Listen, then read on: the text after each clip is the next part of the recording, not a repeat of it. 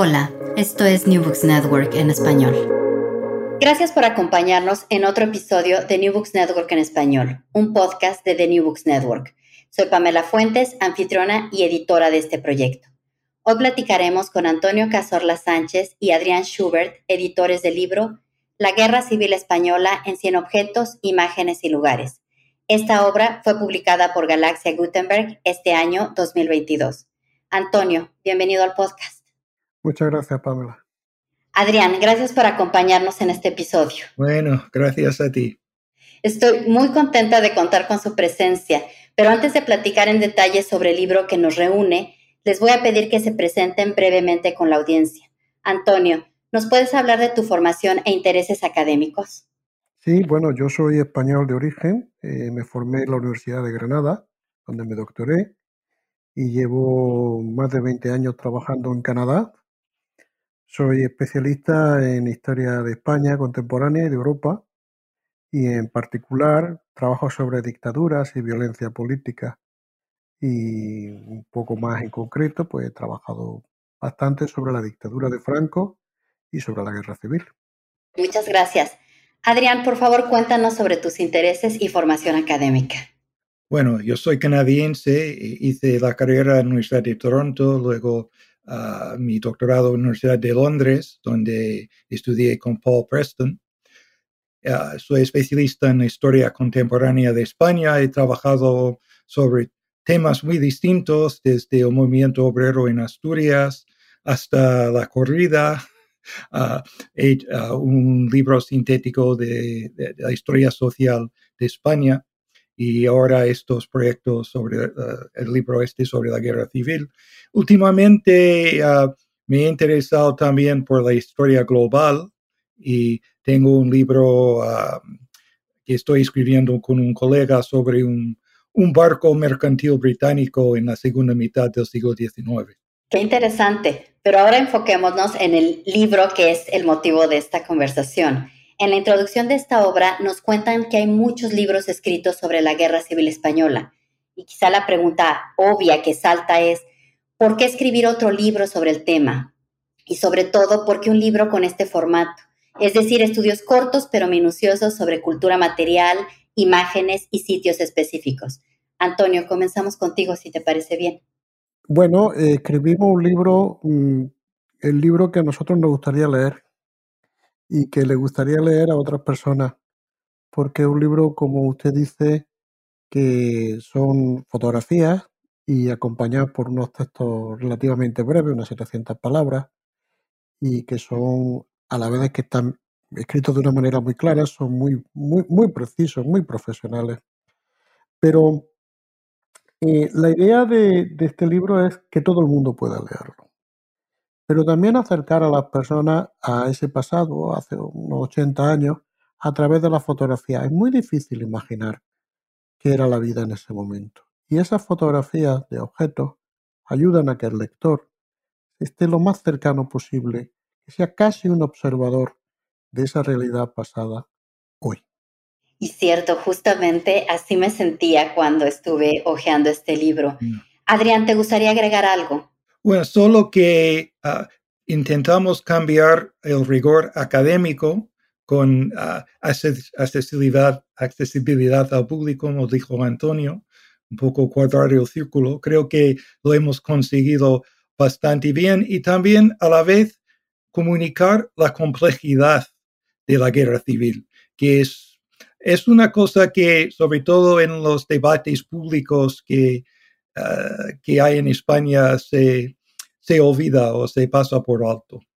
Y bien, el libro justamente para abarcar esta complejidad, me imagino, por ello reúne 11 autores, incluidos ustedes. Voy a nombrarlos para darles crédito y por favor siéntanse en libertad de corregirme si no pronuncio algún nombre correctamente. Siempre procuro ser muy respetuosa al respecto.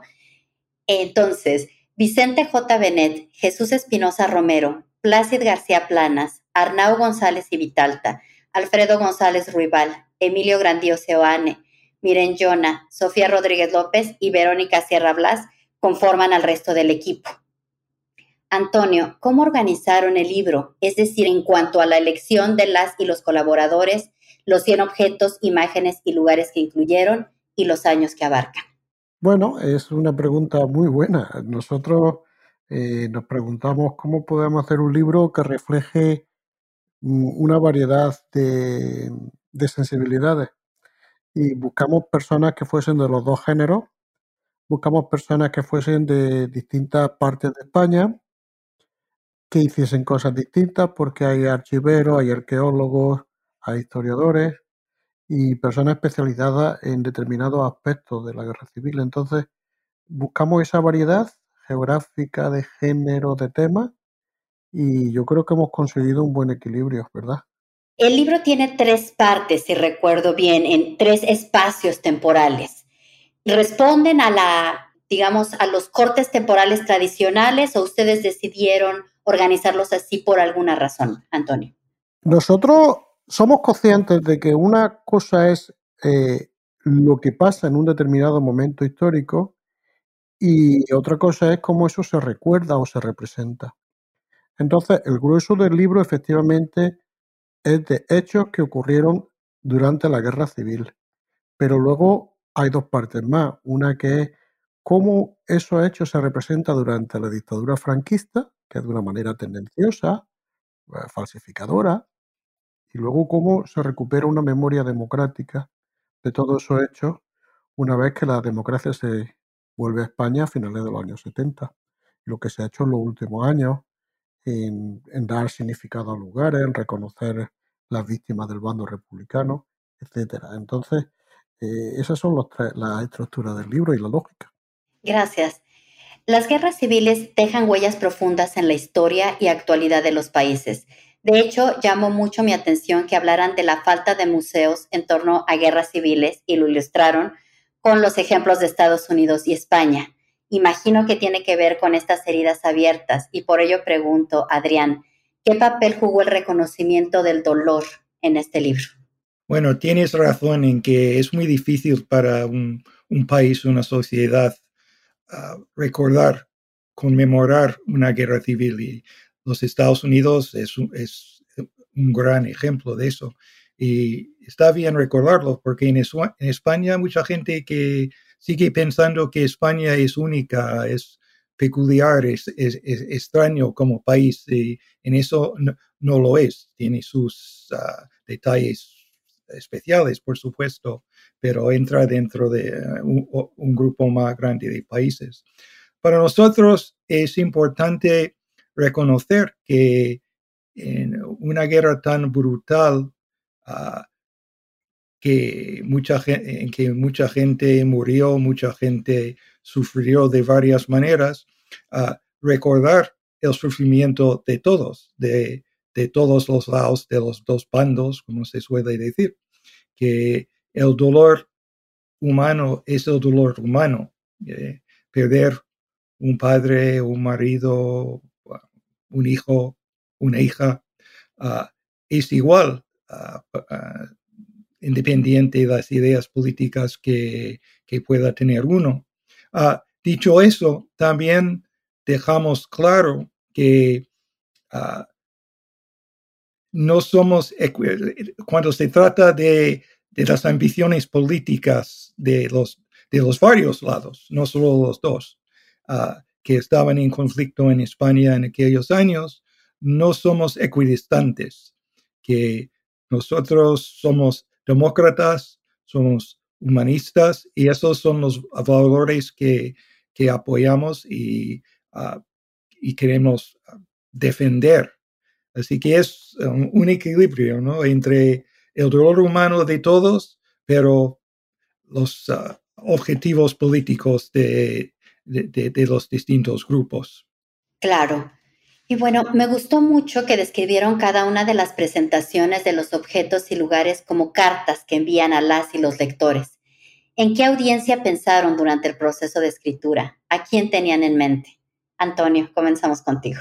Yo tenía en mente a una persona que tiene un momento en casa, quizás antes de dormir, quizás por la tarde, cansada, cansada del trabajo y que, y que se quiere quiere aprender, pero de una manera sosegada, y entonces se pone con el libro en la mano, y a lo mejor tiene 10 minutos, lo mejor tiene una hora.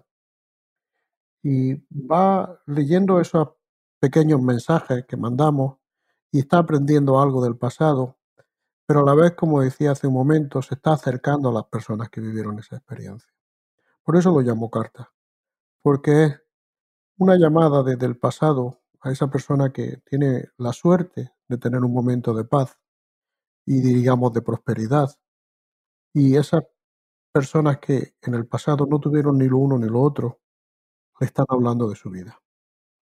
Y lo hacemos nosotros, somos los intermediarios, evidentemente, porque nosotros no solo explicamos el objeto, eh, su función, sino cómo se inserta en el contexto más amplio. ¿Verdad?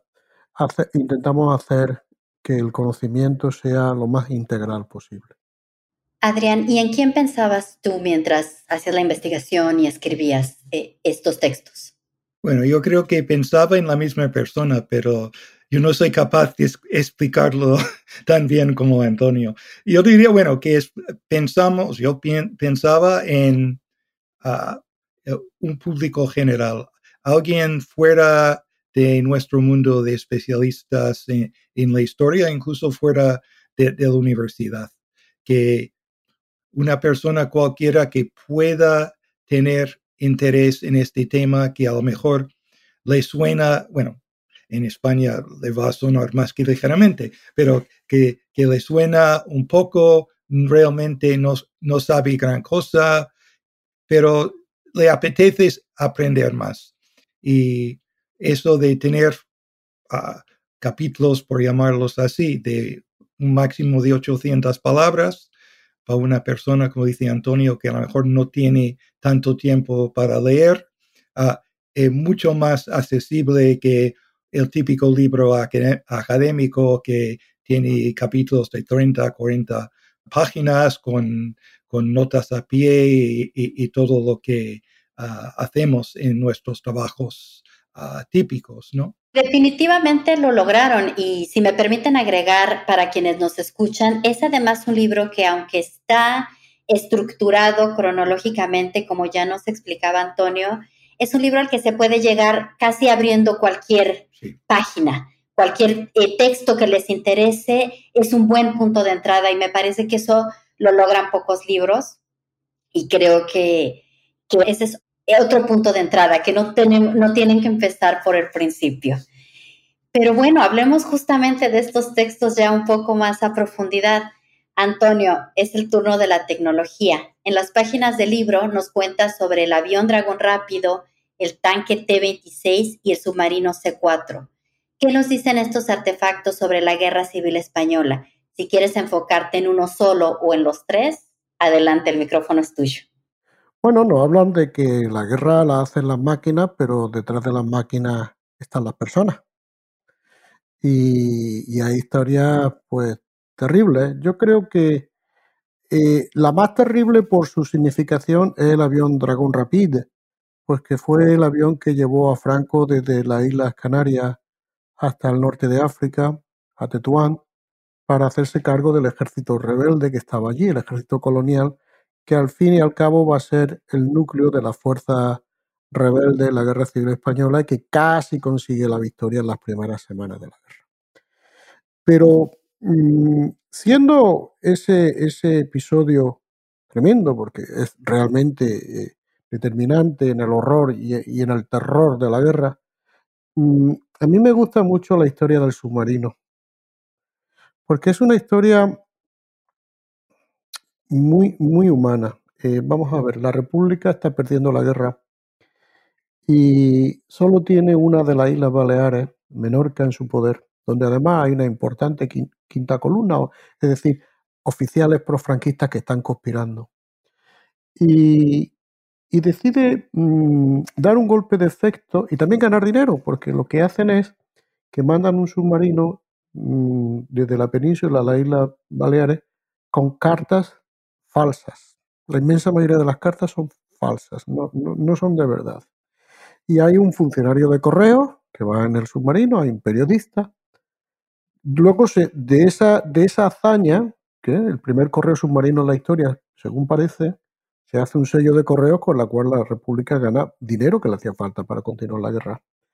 Pero lo, interesante es quién tripula ese submarino. ¿no? Eh, el, el, comandante del submarino es un marino ruso, soviético. Y, ¿Y qué pasa después de la guerra? Bueno, este marino soviético vuelve a la Unión Soviética después de la Guerra Civil Española y va a perder la vida como comandante de un submarino soviético en el mar Báltico, luchando contra los nazis. El funcionario de correo se tiene que exiliar, es un socialista, y cuando vuelve a España después de la guerra, pues ha perdido su trabajo, porque claro, lo han desposeído el trabajo. Y el submarino es recuperado después de la guerra por las autoridades franquistas y lo ponen a su servicio. Y muy cerca de donde hizo el envío del correo, va a sufrir un accidente. Está en unas maniobras militares y emerge con toda su tripulación en, delante de un destructor de la Marina que lo parte por la mitad y todos los marinos que van dentro mueren. El capitán de ese submarino había participado también en la Segunda Guerra Mundial con los nazis. Era español, pero era, estaba agregado a los nazis. Ya había participado en la guerra. Es como una historia trágica, es como todo aquel que se acercaba a aquel submarino va a tener un, un destino trágico. Y bueno, las guerras son así, ¿verdad? Sí. Sí, y vaya, creo que aquí vale el apunte. Mientras narrabas esta historia, yo pensaba en mi experiencia leyendo el libro y es un libro conmovedor, es un libro que no te deja indiferente. Hay muchas entradas y cada una tiene un mensaje muy particular. Adrián, tú también escribiste sobre tecnología, pero quizá desde otro enfoque. Nos platicas, por ejemplo, del micrófono de Keipo de Llano y de la cámara Leica nos dices que la Guerra Civil Española ha sido llamada, y cito, la primera guerra de la radio, fin de cita, y Susan Sontag la llamó la primera guerra en la historia, abro otra cita, cubierta en el sentido moderno. ¿De qué manera las ondas radiofónicas y las imágenes entraron a los hogares durante el conflicto? Bueno, buena pregunta. Es que todos, yo creo que sea una cosa que todo el mundo sabe de la guerra civil, es que tuvo un inmenso impacto internacional global. Y todo, yo creo que mucha gente sabe de las brigadas internacionales, gente que de cincuenta y tantos países que se fueron a luchar en España. Pero yo creo que se sabe menos del hecho de que había una movilización cívica en muchos países, generalmente a favor de la República, pero no siempre. Y eso se debe en muy buena parte a la tecnología de la comunicación. Y en, ese sentido es una, casualidad cronológica, ¿no? Porque, por ejemplo, la, cámara Leica, que se había inventado en los años 20 en Alemania, fue una cámara que tenía una lente mucho más rápida de cualquier cámara que había existido hasta entonces. Además, llevaba un rollo de 36 películas, cosa que en nuestra época parece ridícula, pero en aquella época fue una revolución. Con lo cual, los periodistas podían acercar, acercarse al frente y sacar movimiento como no se podía haber hecho o no se pudo hacer en la Primera Guerra Mundial, por ejemplo. Así que en la Guerra de España nace el fotoperiodismo y también eh, conectado con eso eh, hay el auge de, las revistas con las revistas con imágenes como como Life en Estados Unidos, ¿no? que empieza en el año 35, vende millones de ejemplares cada semana. Vu en, en Francia y habrá en, había en muchos países. Así que e, es, está en España que gente como Robert Capa, y Gerda Taro y David Seymour, que son las, entre las mayores figuras de la fotografía, se hacen famosos. Y la, fotografía de Robert Capa del de soldado caído, que es una de las fotografías más icónicas de toda la historia, se publicó primero en live como parte de un artículo. Está y nosotros la vemos, ¿no? Sola. Eso es, eh, la vemos uh, llena nuestra pantalla cuando, la vemos en el ordenador. Pero en, live se publicó, solo ocupó media página y estaba rodeada de, texto. Así que esa combinación de ah, tecnología fotográfica y ah, tecnología de la prensa, por decirlo así, uh, hizo que la guerra pudo llegar a las casas de todo, bueno, la gente por todo el mundo en, en, bueno, para ellos sería instantáneamente, para nosotros no, pero para ellos sí. Lo de, lo de la radio es otra cosa. La radio fue tecnología de, de, de, punto, ¿no? En los años 20 ah, y 30. Y todos sabemos que, por ejemplo, los nazis se aprovecharon de la radio para hacer su propaganda. En esos eran muy vanguardistas. Y eh, en España, ah, la radio empezó en los años 20, ah, creció durante la República. A lo mejor no llegó a, tantos hogares porque como había, como dijo Antonio, mucha gente pobre en España en, en aquellos años, pero aún así era importante. Y por eso, entre otras razones, de, decidí hablar de, del micrófono del general Kepodiano.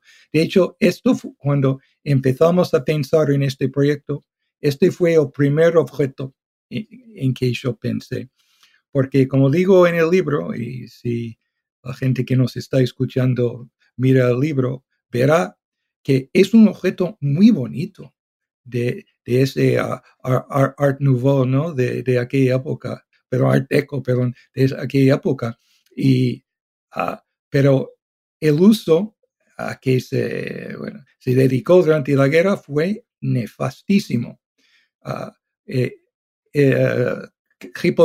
fue el, el general rebelde que consiguió conquistar Sevilla, una de las mayores ciudades España en aquella época y la única, la única que cayó en manos de los rebeldes. Y enseguida se dedicó todas las noches, más o menos a hora de cenar, a echar una arenga por la radio y hizo eso durante año y medio. Y esos arengas eran, bueno, escalofriantes. Uh, cito una en, el libro en que básicamente Ah, invitó a sus soldados violar en masa a las mujeres republicanas. Ah, es una cosa realmente ah, casi increíble, ¿no? Pero pasó. Así que e, ese micrófono tiene ese significado, ¿no? La represión franquista que era que empezó en el primer día de la guerra y siguió años después de terminar la guerra, ¿no? Y también la importancia de la, radio en, la guerra, porque los dos lados reconocieron que la radio se había convertido en un medio de comunicación importante. Así que uh, que se hizo con ah, la Radio Unión en Sevilla. Ah, el, presidente del gobierno republicano anunció el el levantamiento militar a través de la radio desde Madrid. Los, los, los dos lados, las autoridades en los dos lados incautaron las emisoras de radio enseguida. Los países extranjeros que intervinieron en la guerra también contribuyeron a, fomentar el uso de la radio.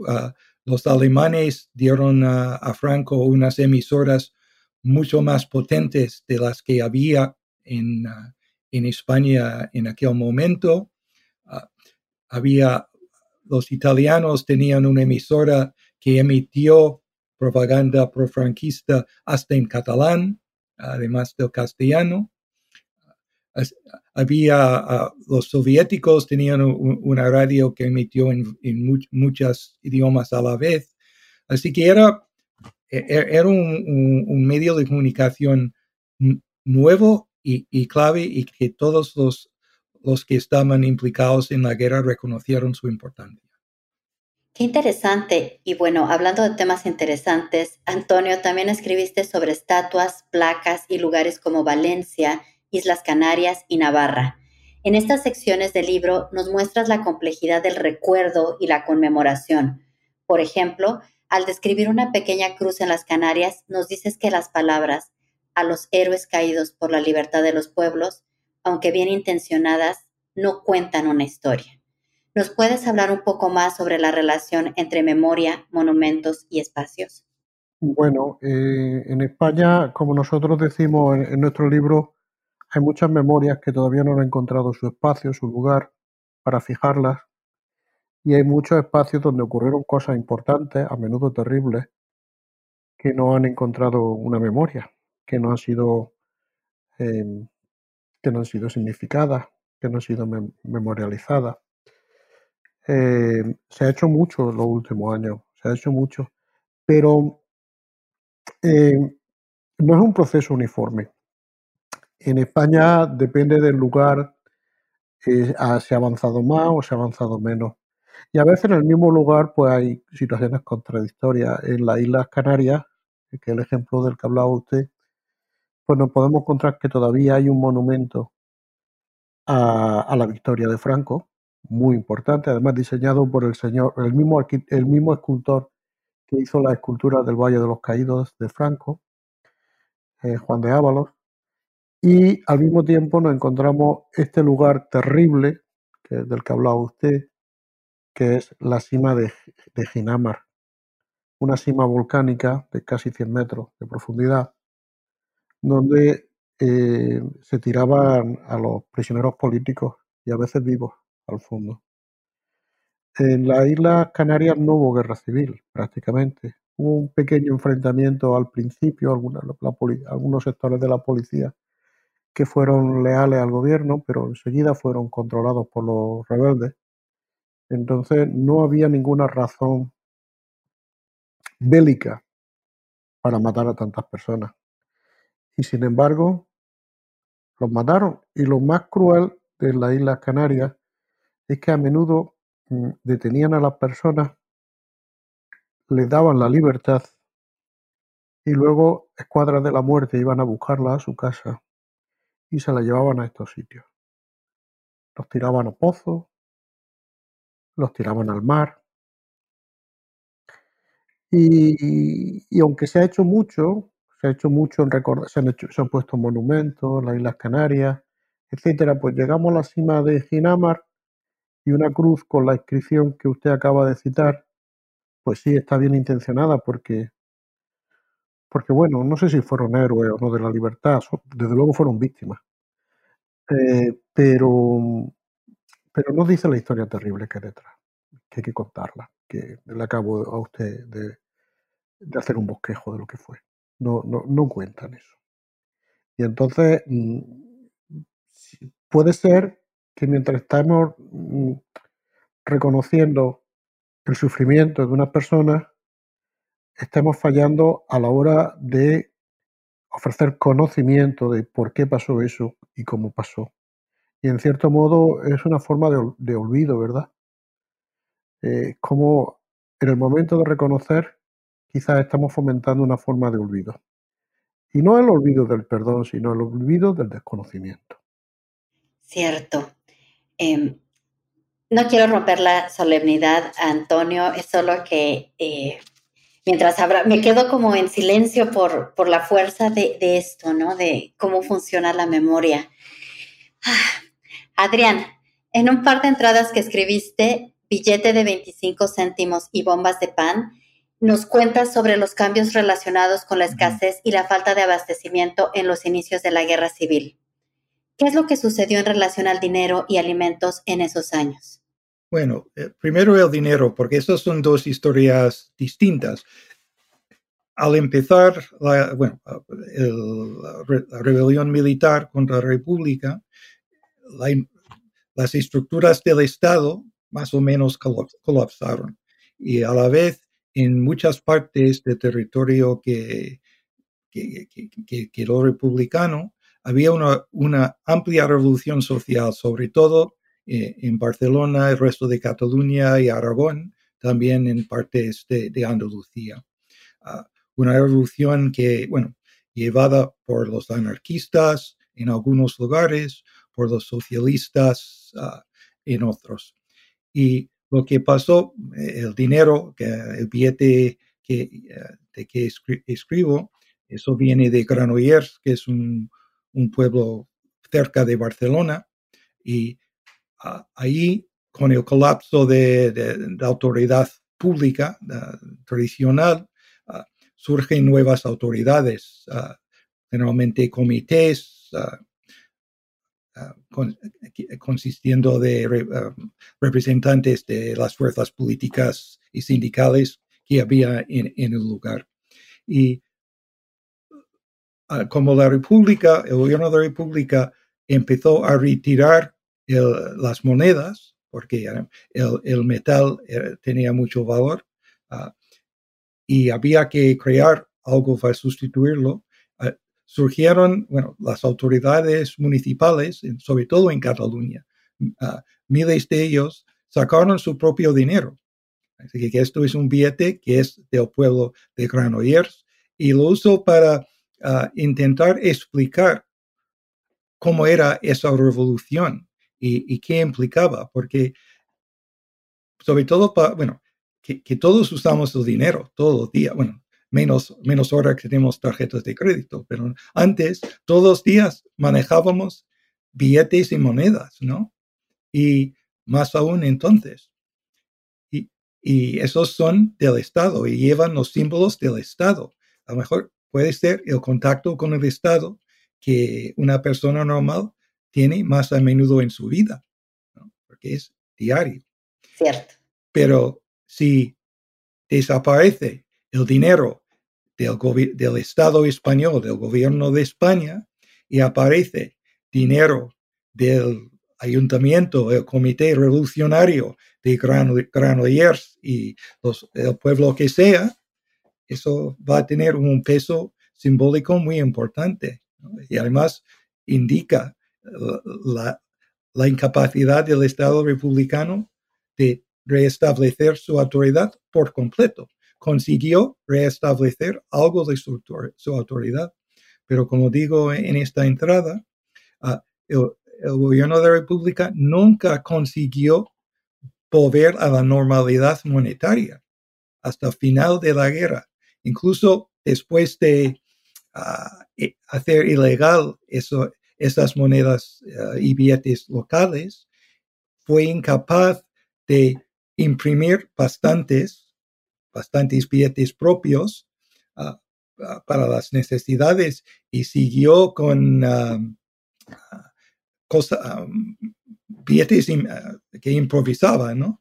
Así que esos billetes, bueno, los billetes de los locales, ese que, que describo en el libro, se parece a un billete normal, ¿no? Parece dinero, pero había de de, muchos materiales, de muchas formas. En algún caso, el ayuntamiento cogió las tarjetas de, visita del cura y, pusieron un sello al revés. Así que había de todo. Ah, es, que, eso demuestra de una manera bueno, muy impactante ¿no? lo que suponía esa, es eh, la caída de, las estructuras del poder y, de administración normales. Y luego, por otra parte, lo de la bomba de pan, ah, al empezar la guerra, la República se quedó con todas las ciudades importantes menos Sevilla, pero los nacionalistas se quedaron ah, con mucho del territorio agrícola más importante y, pronto conquistaron más. Con lo cual, la República pronto tuvo un problema de abastecimiento, a las ciudades y eso se agravió más con el intenso influjo de refugiados ah, de, los territorios ah, donde llegaron los rebeldes. Madrid y Barcelona recibieron cientos de miles de, refugiados de, otras zonas de España. Y ah, se impuso el racionamiento, había problemas en llevarlo a cabo bien, había muchas quejas. Y luego en el año 38, ah, los nacionalistas que ya llevaron año y medio bombardeando Madrid desde el aire, ah, la primera vez que un capital europeo fue bombardeado desde el aire, bueno, en la, historia, ¿no? un día bombardearon Madrid, pero en vez de con bombas normales, con unas bolsas, unos sacos más bien, ah, llenos de pan, eh, que además llevaban ah, ah, unas palabras que decían que en la España nacionalista no, falta, no, no faltaba pan y es, eh, la gente de Madrid eran sus compatriotas y etcétera, etcétera. Y ah, volvieron a hacerlo una segunda vez en Madrid y lo hicieron con otras, en otras ciudades ah, republicanas. Así que eso es una manera de demostrar o entrar en una conversación sobre el problema de, abastecer la, la población civil, el racionamiento y, las quejas, ah, la, decadencia de moral entre muchos civiles en, las ciudades republicanas. Ah, por ejemplo, al final quedaron en Madrid, ah, quedaron pocos alimentos. La que más quedó eran las lentejas y la gente empezó a hablar de las píldoras del doctor Negrín. Negrín fue el presidente del gobierno republicano, ¿no? con muchas órdenes, ¿no? Eso es lo que, lo, que nos, nos queda para comer.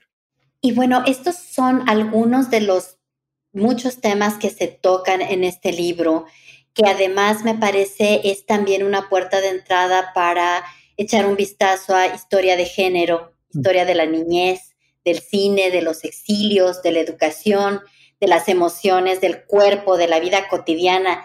En fin, conforme iba leyendo cada uno de los textos, pensaba en la riqueza de las fuentes. Ojo a quien nos escucha, no por ser textos cortos, son menos ricos, están llenos de datos que nos llevan a pensar un poco más, ya sea a quienes dediquen su vida a la investigación o que los lean por curiosidad.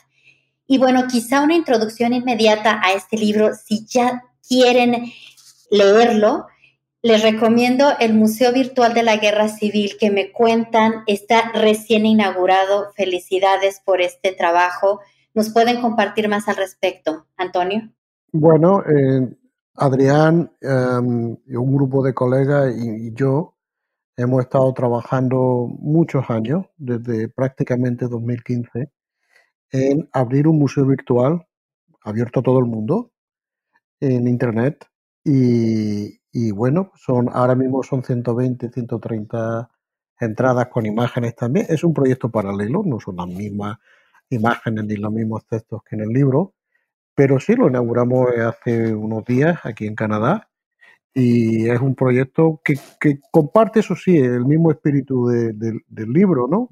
Ser ameno, eh, ser muy profesional y al mismo tiempo muy humano. y, yo creo que cualquiera puede acercarse a verlo, es muy sencillo. Es eh, www. Eh, está en inglés, Virtual Spanish Civil War, es V S cw.ca. Y es un museo que se puede visitar todos los días, 24 horas, sin coste alguno. Perfecto. En la descripción de este podcast vamos a poner el link para que ustedes den clic y puedan entrar. Entonces, bueno, es un proyecto paralelo. Los invito entonces a que visiten el museo y lean el libro. De verdad creo que va a ser una experiencia para quien lo haga. Adrián, ¿quieres agregar algo sobre el museo virtual? Bueno, uh, sí, un poco. Que primero que, de hecho, el museo, el proyecto del museo fue anterior al libro. Ah, empezamos, bueno, con, con, el museo, fue en el año 14 concretamente, y ha tardado tanto, básicamente por problemas en la dificultad en conseguir financiación. Y al final conseguimos a través del Social Sciences Humanities Research Council of Canada, el grueso de, de la financiación, un poco de la Embajada de España en Canadá y luego otra clase de ayuda de Trent University, de Antonio, de York University, que es la mía, de la Universidad de Warwick y del Ministerio de Cultura y Deportes en España. Y yo creo que el hecho de que este museo, que es el primer museo dedicado a la guerra civil en el mundo, y no solo el primer museo virtual, el primer museo de cualquier tipo, en cualquier lugar, el hecho de que es, venga de Canadá, que esté, bueno, de hecho, hasta el punto de cualquier cosa en el Internet esté localizado, ubicado en un lugar concreto, ¿no? Vive en, en los servers de la Universidad de Trent. Ah, habla de la situación en España, ¿no? Que, ¿Por qué no hay museo dedicado a la guerra civil en España? Ni virtual ni de, de la Río, como se, como se dice, ¿no?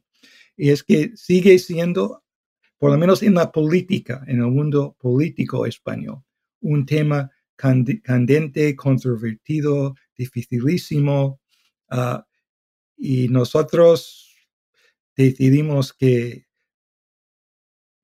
pudimos hacer algo para llenar ese vacío, por lo menos temporalmente. Esperemos que la situación en España cambie para que pueda haber un, museo ahí, o más, más de uno, ¿no? No tiene que haber solo uno, ¿no? Pero, que, pero nosotros vimos que una necesidad y ah, vimos, pensamos en esta manera de, de, cubrirla. Eh, esperamos que, que la gente acuda, que la gente disfrute, que la gente aprenda y que guste, que guste a, la gente y que la gente nos contacte, porque ahí hay un, tenemos un correo o, a mí, a Antonio personalmente, o al correo institucional que, que tenemos ahí. Hay, hay, otra razón por qué el museo se hizo en, en Canadá, y es que hay dos tipos que son muy curiosos y que se lo pasan bien haciendo estas cosas. Bien, pues bienvenido al proyecto entonces y espero que mucha gente haga eco de esta curiosidad que ustedes tuvieron y de esta necesidad que vieron y esperemos que tenga muchas, muchas visitas. Antonio, muchas gracias de verdad por aceptar compartir tu investigación conmigo y con la audiencia. Un placer. Adrián, un placer tenerte en este episodio. Igualmente, gracias, Pamela. Muchas gracias a ti que nos escuchas por sintonizar esta nueva conversación para New Books Network en español sobre la Guerra Civil Española en 100 objetos, imágenes y lugares, libro coordinado por nuestros invitados Antonio Cazorla Sánchez y Adrián Schubert. Mi nombre es Pamela Fuentes. Hasta la próxima. Gracias por escuchar New Books Network en español.